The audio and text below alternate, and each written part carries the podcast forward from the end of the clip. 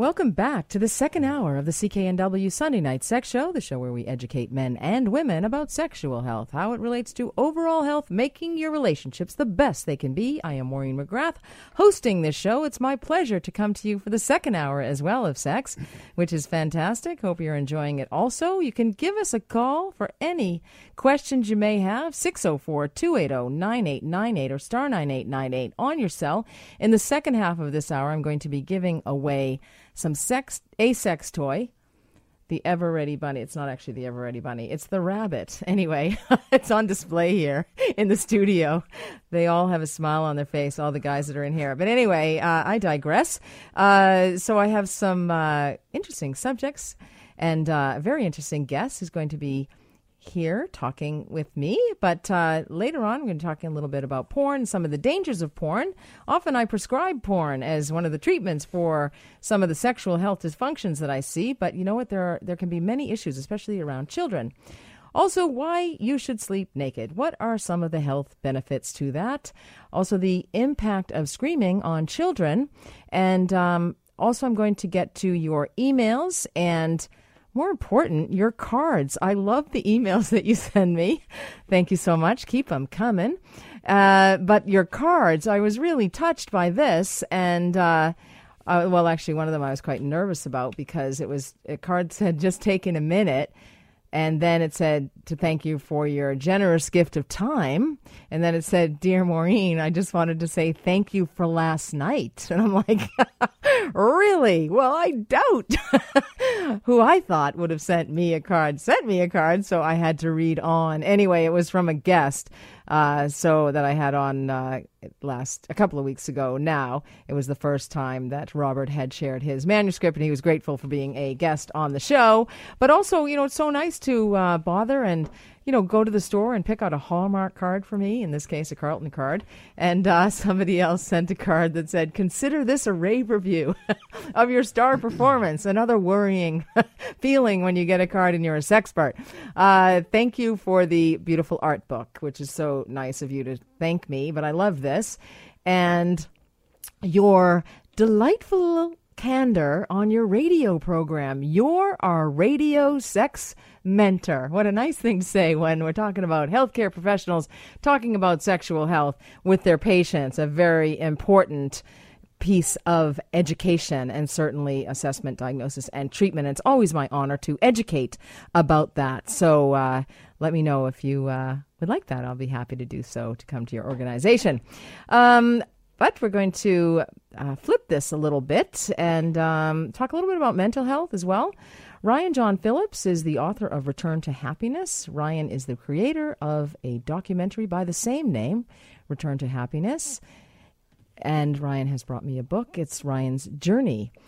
It's ha- the story of how he went from a top hockey player to a drug smuggler to wearing an orange suit. He also happens to be one of the fine uh, suits of uh, the TED X Stanley Park 2016. He and I will be sharing the stage at the Queen Elizabeth Theatre on May 28th. Hopefully, you'll get your tickets if you use promo code Maureen. You get a discount, uh, so of twenty dollars. So, and the tickets are going fast. So hurry up and get those. But uh, Ryan John, great to have you in the studio. Absolutely. Very grateful to be here. Thank you very much. Oh, you're very welcome. Yeah. Uh, so, you've written a, a, book, which I haven't had the opportunity to read yet because I've just received it tonight from you. So, thank you very much. I will read it.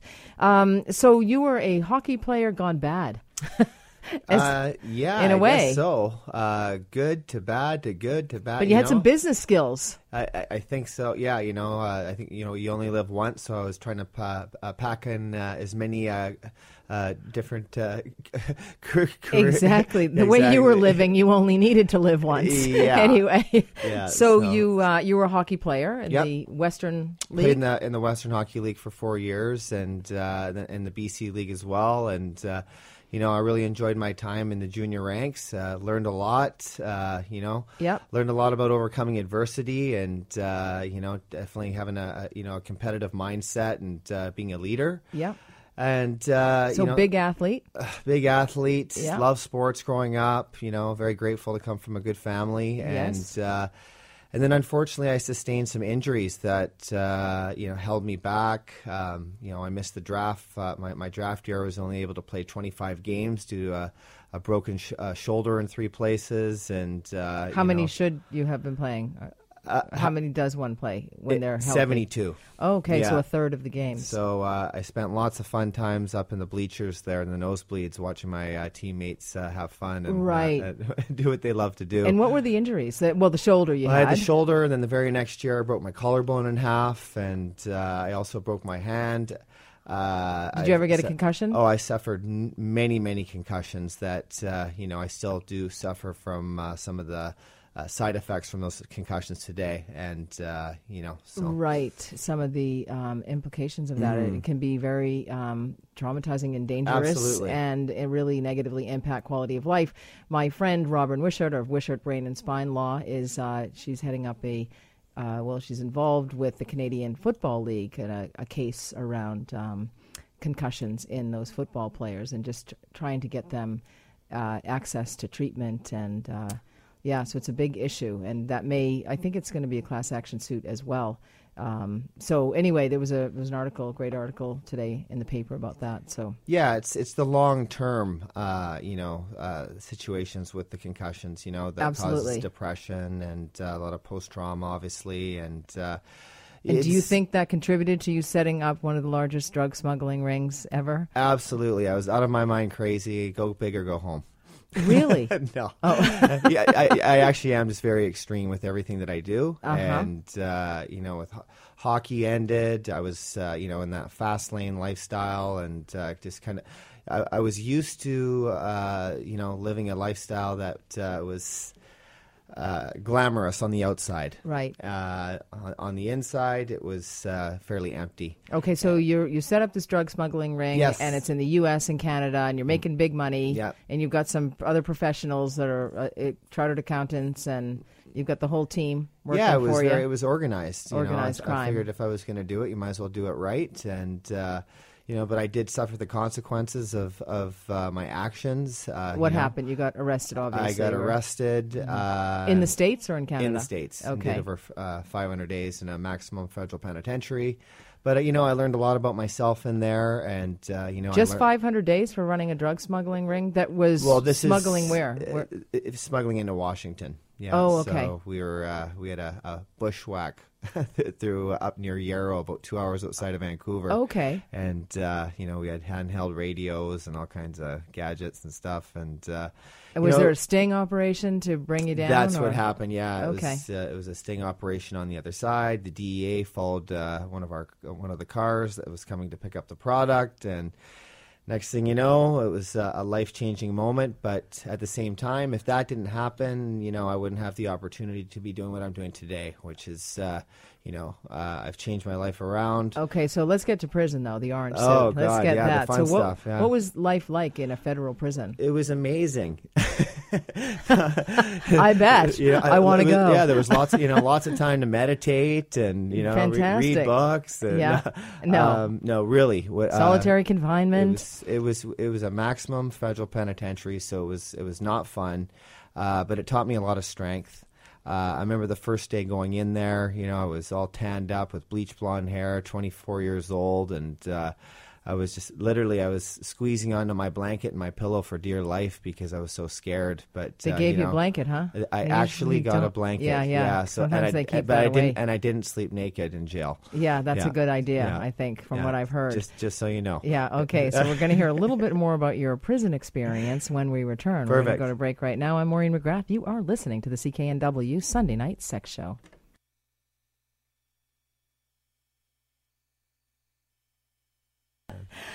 Hello, welcome back to the CKNW Sunday Night Sex Show. I am Maureen McGrath, a registered nurse in sexual health. Uh, you can always go to my website, backtothebedroom.ca, for further information. You can give me a call if you like, 604 280 9898 or star 9898 on your cell. In studio right now is Ryan John Phillips. He's the author of Return to Happiness Ryan's Journey. Ryan uh, was a hockey player, a drug smuggler, and was in prison for over a year in federal prison. And uh, it just tells me that when he came out, he actually started the drug smuggling again. But he's not doing that anymore. Nope. No. So uh, you, as I said, you must have post traumatic stress disorder from having been imprisoned in a federal prison because life is not easy in a federal prison. I Well, imagine. Yeah, you know that's something that uh, obviously later in life, uh, you know, I look back on, you know, some of the things that I did, what, you know, what got me in there, and uh, the experience of being in there and getting through it too. Um, you know, it's you know, it's definitely been at the forefront of uh, of my mind uh, a little bit. It's, Yeah. you know, it's uh, it definitely it, it, it hits you. And were you, were you a good kid growing up? Like I any problems in perfect. school? No problem. Straight A's. That's the problem. I think the kids have to be I was devils. too smart for my own good. I'm Yeah, get it out when you're little, and then Yeah. you know, and then you're much better behaved. Uh, so that must have been a traumatic experience being in prison. It was, and Any uh, issues? Any any sexual issues? Um, I'm going to ask you some sexual health questions, but any Did I inappropriate? have sex in prison? No, but uh, Did, it- did people make inappropriate advances toward you? there was a few. You know, there was one guy, and uh, at one particular time, he put his hand on my leg, and uh, you know, but uh, Well, that's I was- nothing. I- from well, he was kind of rubbing it a little bit, and uh, you know when it's joking, and you know when it's uh, you know when yeah, it's serious. but there's no uh, violent. I mean, I, I it's my but the understanding that there's did I see violence? I saw a lot of violence when I was in there. There was a lot of violence, and there, you know, there was uh, obviously there was sex going on. Right, and it's Um, like 95 percent men in these prisons. Well, correct? hundred Right. percent men. And, Oh, and your my- it was an all male. Uh, mine was all male. Okay, yeah, yeah, they Um, generally are. Right, I'm thinking of some of the. Right. So, uh, but you know what? I, I, I, I just, I was just myself in there. Right. Um, I like to have a bit of a sense of humor, and uh, even in dark moments, uh, making the best, transmuting the darkness into the light is what I did. Yeah. And I've always been able to, you know, deviate myself through life, you know, because I, I've always been honest. I was Yeah. brought up that way with Yeah. values and uh, honesty and integrity. And you know, I where I just I took those core values uh, t- into wha- whatever circumstance I was in. Okay. And um, you know, Whether like, you're drug smuggling or in prison or now doing the humanitarian work that you're doing. yeah, you know, I have uh, my mentor Chris Ryan, who's just an amazing guy. He's you know just uh, he's put so much faith and uh, Any any addiction issues with you? Any have yeah, you had yeah, um yeah. yeah, I had addiction addictions uh, issues, and uh, Two? I'm, I'm sober today. I don't drink. I don't do drugs. Uh, Fantastic. yeah, I'm uh, just uh, fully on the beam of uh, just trying to be the best human being I can possibly be in the moment. you Okay, know, and so you get released from prison. I know. Okay, on that There's day, lots of information here. I Yeah, know you yeah, get might have to released do from part prison. two. We, yeah, we walk out. You walk out of prison. It was pouring rain. Okay, Uh, anyone there to greet you? Shackles and chains. Are, are taken off just before you leave. Uh, right at the border in a bulletproof uh, van, and this is all in the book, the whole story and whatnot.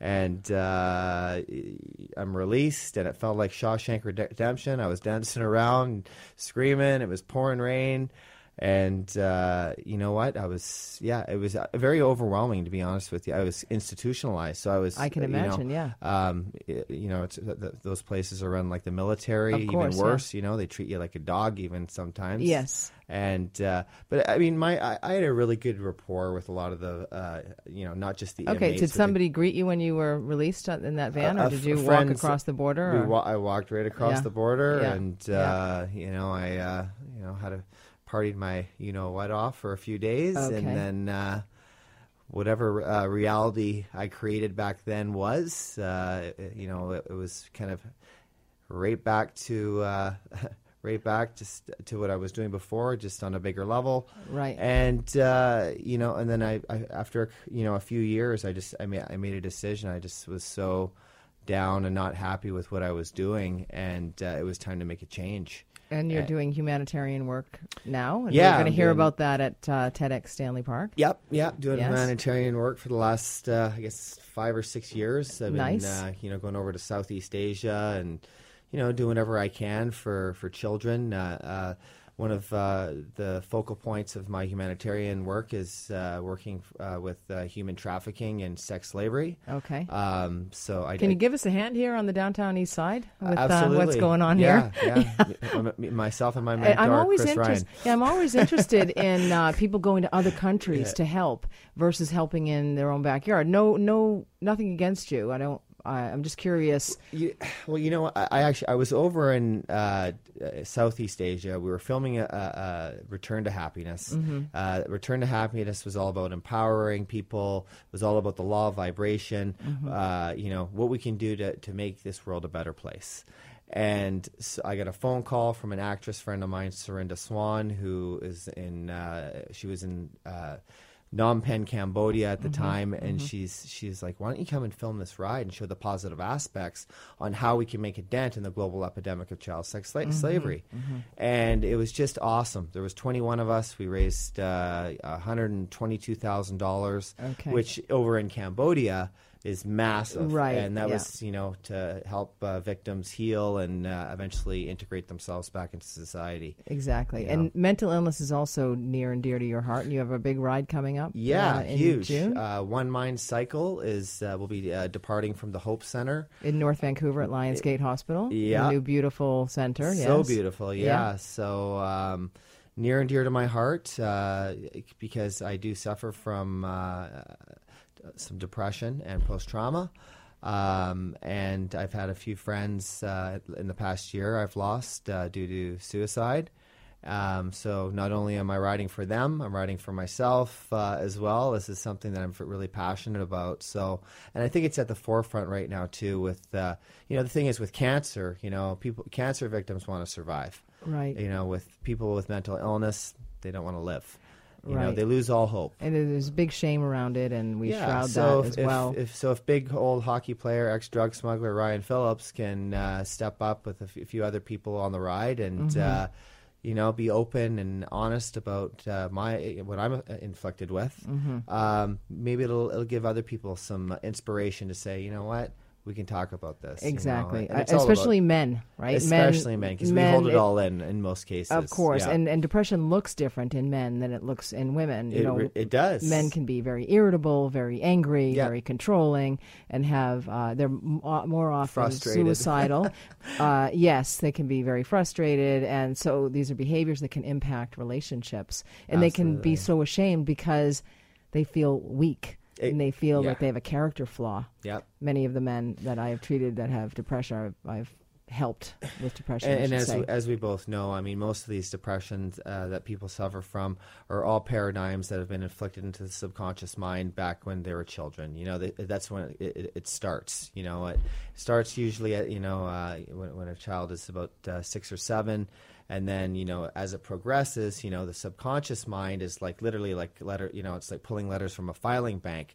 It's like, you know, every sense impression you know throughout life you know gets recorded and so on a cellular level um, you know that's what we're dealing with here so it's um, i mean the only way really to get through these you know uh, manias or you know if you're bipolar if you're you know you're, you're suffering from any form of mental illness yeah, any is well I, I think schizophrenia. yeah, a- and we see that so it's so prevalent downtown here on the on the downtown Well, east that's side. what it's about. It's uh, you know it's so sad, and I pray for all those people down there because they're human beings too, Mm-hmm. and you know they came into the world just like you and I. So, um, yeah, I, I am This is uh, going to be quite it's quite a journey. Yes, Yeah. I, I wish you all the best of luck. The book is Return to Happiness Ryan's Journey by Ryan John Phillips.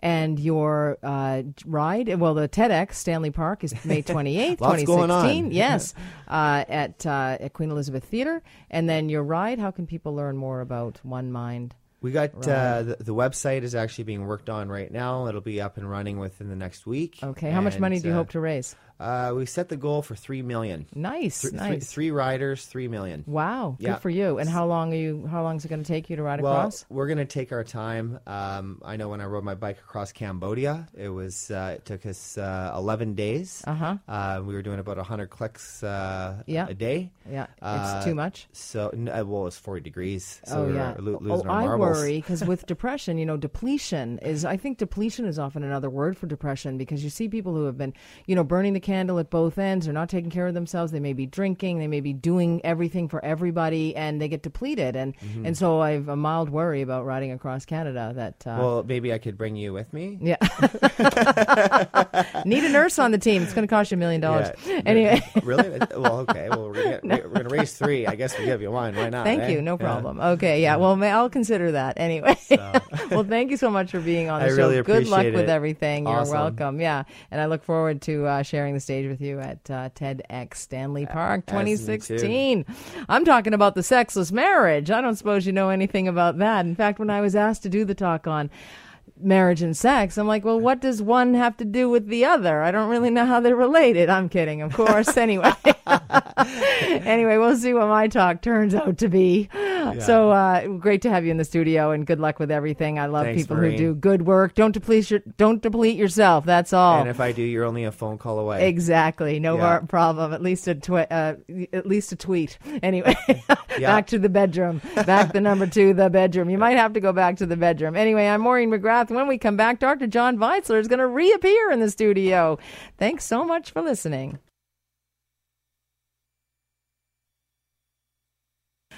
Welcome back to the CKNW Sunday Night Sex Show. Thank you for listening. I do appreciate that. Uh, I am Maureen McGrath. I am a registered nurse. I have Dr. John Weisler in the studio with me. We're talking about a very interesting subject, I think, especially as technology weaves its way into our lives more and more, as the lines between real life and technology blur just that much more. It enters the clinical practice, it enters the doctor's office, and it raises some ethical questions about smartphone photos. Thanks for staying in the studio, Dr. Weisler. Oh, great to be here. Thanks for having me. Yeah, so technology is fantastic when it works. Yeah. um, and uh, often it doesn't work for us blondes. But anyway, uh, I digress. Come on, you're good at technology. Come Not on. really. I look like I'm good at technology, but I'm really not. But anyway, um, so smartphones for, I mean, it's a great idea. Think, I'm going to take a picture of this. I mean, I look at vaginas a lot or penises. I look at the red tipped penis, and you want to look and see if uh, that changes after they've been prescribed a particular medication, or they look at rashes or vaginal atrophy or dryness. And so I, the thought has crossed my mind take a picture of this because we in past we describe how something looks. So, what do you think of taking pictures? Yeah, I mean, uh, I mean, this is my, my my own life as a cardiologist is not quite as exciting as yours. I mean, I, I get asked to look at EKGs, you know, heart tracing. So, Whoa. not yeah, exactly.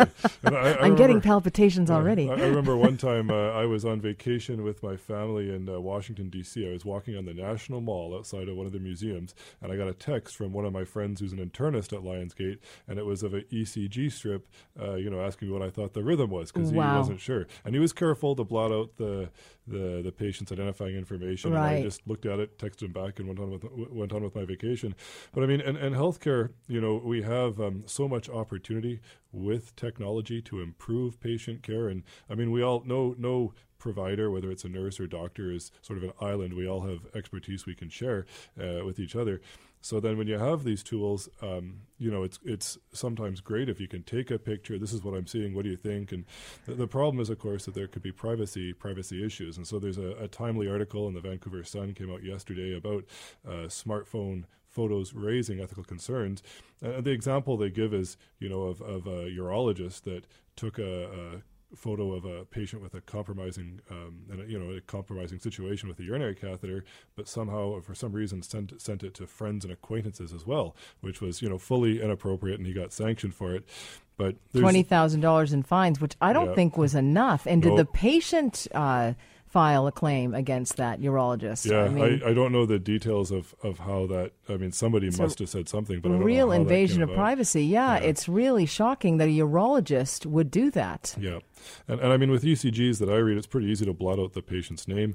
But I mean with some other, like you know, yes, you'd want to you know, take a photograph of some rashes or something. It can be useful, but it's it's easy. You could easily give away some identifying features of the patient as well that you that's can't right. pull it out. So that's that's the real trick. And, and the other thing with this, uh, you know, potential brief breach of privacy is that the um, you know, the the photos on an iPhone or an Android, they just go into your photos folder right beside your, you know, baby pictures, vacation pictures, whatever, and that's probably not appropriate either. Or you know, no, it's not. You know? it's not. And Yeah. imagine if someone took your phone and they were looking at the Yeah, cute is this? pictures of it. Yeah. Then it's like, oh, Yeah.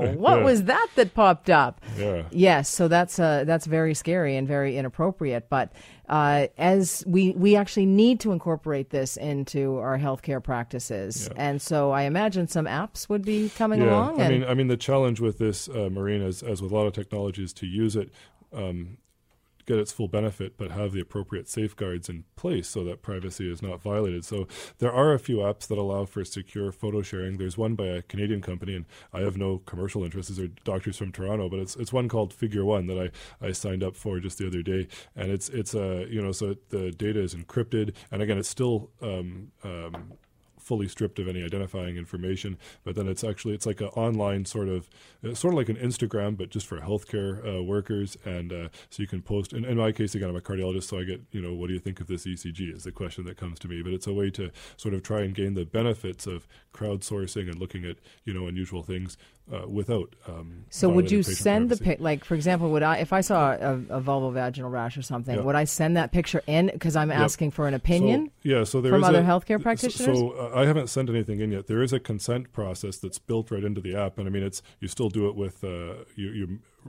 remove all the identifying information, but you do get explicit consent from the patient to share that. And then, yes, you could submit it, and you could tag it for you know other uh, nurse practitioners, nurse Right. experts like yourself, um, you know, obstetricians, gynecologists, etc., and then ask, "This is what I'm seeing. This is what I think. What do you think?" And then it will uh, alert people that have re- like I'm registered as a cardiologist. Others could register as an obs-gyn or whatever. Right. And then it would flag us, say, "Oh, your opinion is needed on this case," and you can go and review that. Oh, So- okay. My thing is that you know I want to look at progress, I want to look at something is getting better or getting worse over time, Mm-hmm. and so to take a photograph and put it in the chart. And of course, we have electronic medical records. Do you do that ever? Um, not yet. Uh, our EMR has that capability, and again, little heart tracings. Yes, we upload those. Right. Photographs you can do. Again, there's got to be a consent process if you're going to do that with uh, with the patient. With the patient, you know, yes, uh, yes. You'd, want to let them know and, and make sure that you're they're okay with it. And then uh, it, it's a technical limitation. If you have too many photographs, it takes up a lot of room on Right, the of server. course, yeah. But but yes, you can certainly do that. Yes, Yeah. yes. And it would be you know extremely useful for certain rashes that change over time or other skin skin eruptions. That's right. Yeah, if you just want to see progress. So, I mean, I certainly I think there's lots of room for this, and uh, and we need to actually take advantage of it, and uh, Mm-hmm. so so that we can reach our ultimate goal, which is to deliver the best health care Mm-hmm. possible, but always respecting the privacy of the patient. I think people forget that privacy is a right, Mm-hmm. and we all have that right to privacy. And I remember one time I walked into the recovery room.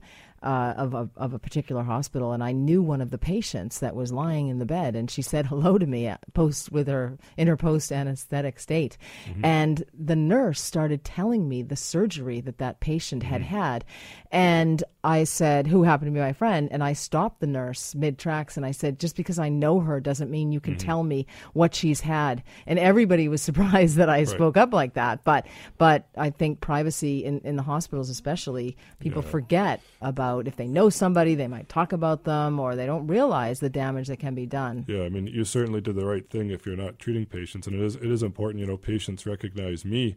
You know, uh, as I'm sure they do you outside of the the situa- uh, outside of the professional situation. I had a patient say hi to me when I was at the airport going to uh, going to Toronto a couple weeks ago, and you know, I'll say hello and how are you doing, but we don't discuss. I won't discuss any No. you know any um, any any details because it's too easy for that Exactly. to be overheard. There are so many ways that privacy can be inadvertently violated, and uh, you know it's sometimes frustrating when you have a new program or service or technology that you want to offer that it's delayed by a lot of privacy review but it is very important you know these these other people that get involved um, they have a very different perspective and they're extremely helpful to make sure that you you never do that so it's very important to, to take those steps That's right. Often my patients don't say hello to me when they see me. Often friends don't say hello to me. People don't say hello to me. They're they're all afraid they're going to be tarred with my brush.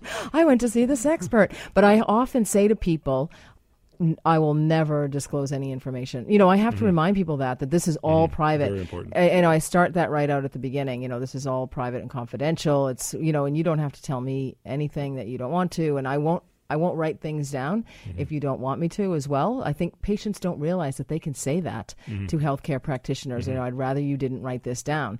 We'll remember it because mm-hmm. we do remember. You know, uh, the next right. time we see them. So, well, so there's different ways. It's it's hugely important. You know the the the connection that we have with the people that we're treating it's a it's a connection of trust and that's right you know, for you to get good care you have to be able to trust you know your provider and then we have to give you that trust and uh, uh just as you say if, if something you don't want in the record or you want thought of differently or phrased differently, then we'd usually be willing to respect that. It's, Absolutely, yes. Well, thank you so much once again. You're always a great uh, addition to the show. I appreciate you, that, and thanks for uh, contributing your great and probably the best chapter of the book. Oh, uh, just one, just one modest chapter. That's Your coming out in May. No, well, thank you so much. All right, always a pleasure, and we'll uh, see you back here. If not uh, in your office, maybe delivering some more sexual health Sounds care good. there. We'll yeah. Uh, let you know if that uh, comes to fruition. Anyway, when I come back.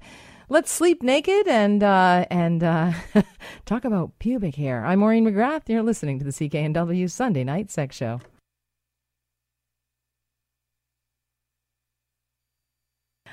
Welcome back. Well, do you sleep well? Sleep is so important, and apparently, it can make you more money, can reduce stress, and help you to lose weight. If you believe that, all you have to do is take your clothes off. You know that song? We have that song, Matt? take your clothes off.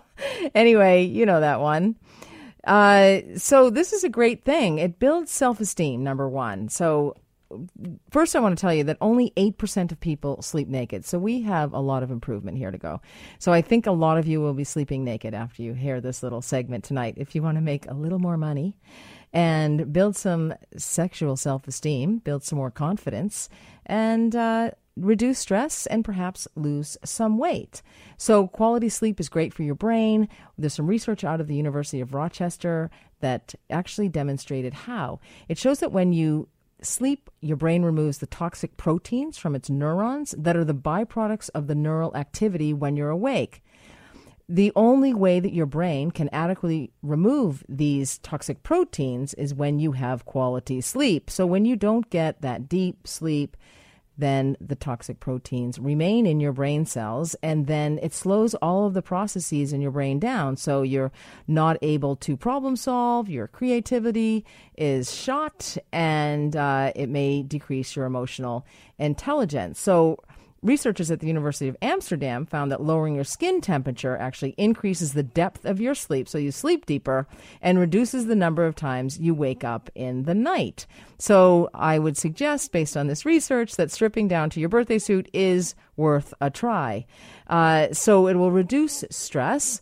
And prolonged stress is really bad on your heart. It's bad for your immune system because it suppresses your immune system so you can't fight off infection and other viruses. It may increase your risk of heart disease, depression, and obesity, and it'll also decrease your cognitive performance. And especially if you don't get sleep and you're stressed on a chronic basis, your cortisol levels may be out of whack, as I like to say. Uh, so, proper rest helps to restore cortisol levels, and that will improve your stress level and what's going around. I always feel like you can deal with any problem if you've had a great night's sleep the night before. So, I'm going to suggest that you sleep naked to build confidence and to make you healthier and it certainly will help you to feel good and and it pushes you to try something new take on a new challenge and also be comfortable getting naked. I think it's really important, especially for your sexuality and your sexual health and and your confidence level, that you are comfortable in your own skin.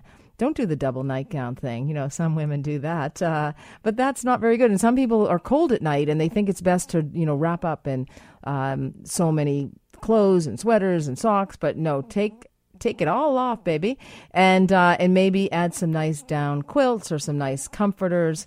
Um, can actually help impact your emotional intelligence over time. And so, you know, try it. Try it for a few weeks. It's going to take some getting accustomed to, I'm certain, as anything does, and uh, see how you are. See if things have changed. See if your stress level is reduced, or see if you're feeling better about yourself, or maybe you, you'll take more interest in your body because you know you're going to be sleeping naked. Anyway, uh, un- unfortunately, I'm running out of time for some of the of the promises that I've made to you tonight, and I feel so badly. And of course, being Irish Catholic, I feel tremendous guilt when I over promise and under deliver. But there's always next uh, week that we can talk about it. But in the meantime, I will just quickly talk about uh, my um, my stance on pubic hair. We don't talk about that either.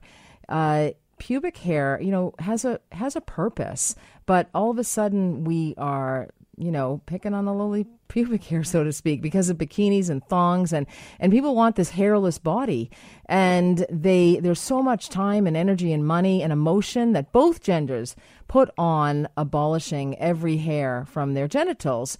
Uh, this is a massive industry, but but you know people don't realize that when you pluck away every pubic hair, whether you do it with razor blades, electric shavers, tweezers, waxing, depilatories, electrolysis, uh, it always grows back and it's definitely going to win over. But there is an important purpose for pubic hair, and it actually helps to prevent infection for for you, so it'll ward off some of the nastiest bacterial pathogens, namely Group A strep and Staphylococcus, Staphylococcus aureus. Uh, and so you can actually get a lot more infections. There's I've seen so much irritation um, of women who have plucked every single hair out of their pubic hair. There's an increased risk of sexually transmitted infection when you do not have uh, that cushion uh, that provides uh, against friction and it can cause skin abrasions and injury. Um, so really, there is a purpose to pubic hair, and the it is time to end the war on pubic hair. Now, a lot of women complain that their pubic hair is going gray, and just so you know, you can actually, uh, and that's another reason that women started shaving their pubic hair is because it it was going gray. But there are some dyes and there's, I actually heard of a new one recently, and this woman said she goes, when she goes to the hairdresser, she says, give me, and she has her hair dyed, she says, give me a batch for the snatch. anyway, so get a batch for the snatch if you're embarrassed that your pubic hair is going gray. Anyway, so when I return, I haven't gotten to the emails, and none of you have called me, so that's it. I'm not giving out the uh, the sex toy for tonight. Um, anyway, but the show is is ending. Uh, we're going to go to break and then I'm going to come back. I'll tell you what's coming up on next week's show. I'm Maureen McGrath. You're listening to the CKNW Sunday Night Sex Show. You get one more chance to call me at 604 280 9898 or star 9898 on your cell to win a little vibrator. I am Maureen McGrath. You're listening to the CKNW Sunday Night Sex Show.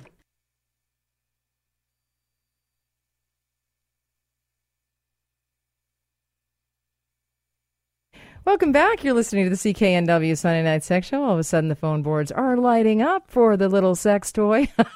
I'll take them all, Matt. Uh, I have Gray from Vancouver on the line. Hello, Gray.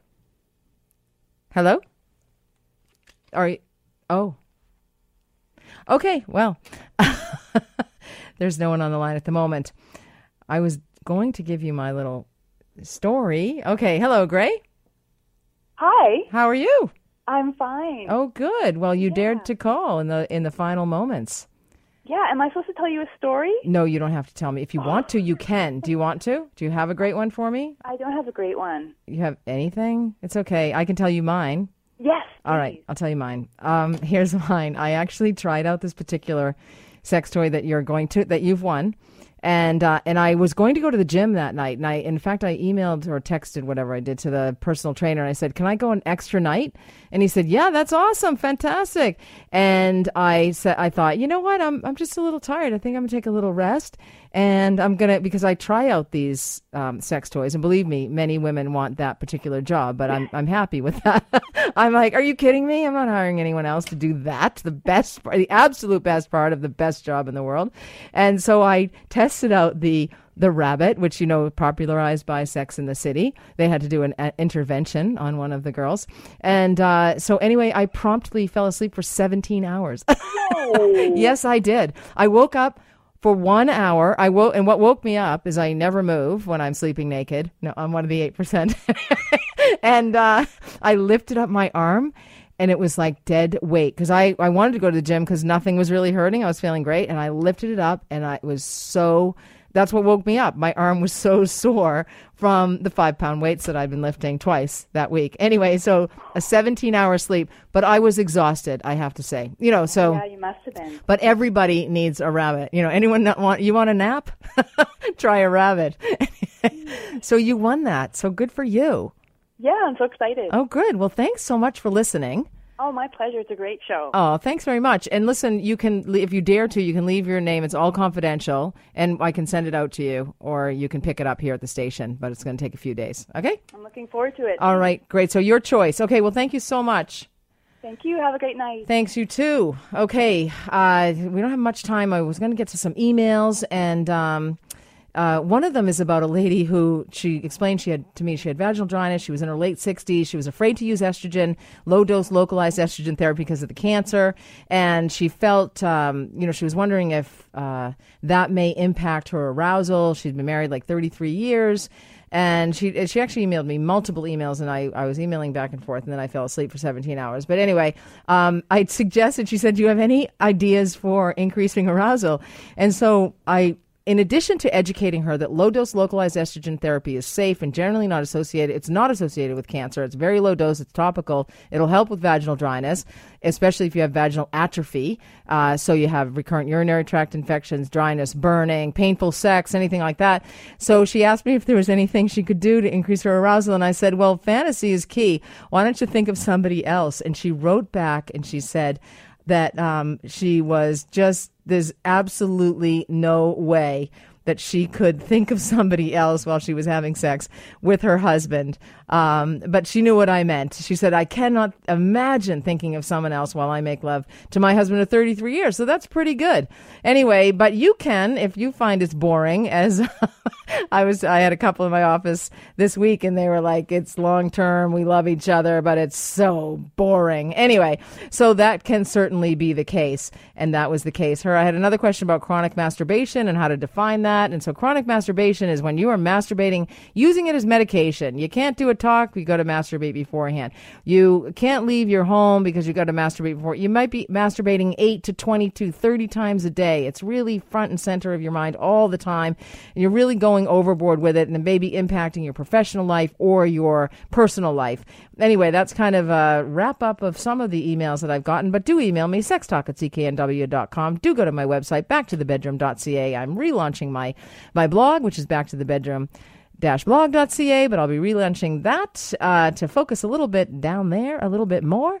Uh, as I said, TEDx Stanley Park. Uh, May 28th. Look forward to seeing you there. Remember, when you stumble on this gravel road of life, make it part of your dance. I am Maureen McGrath, and you have been listening to the CKNW Sunday Night Sex Show.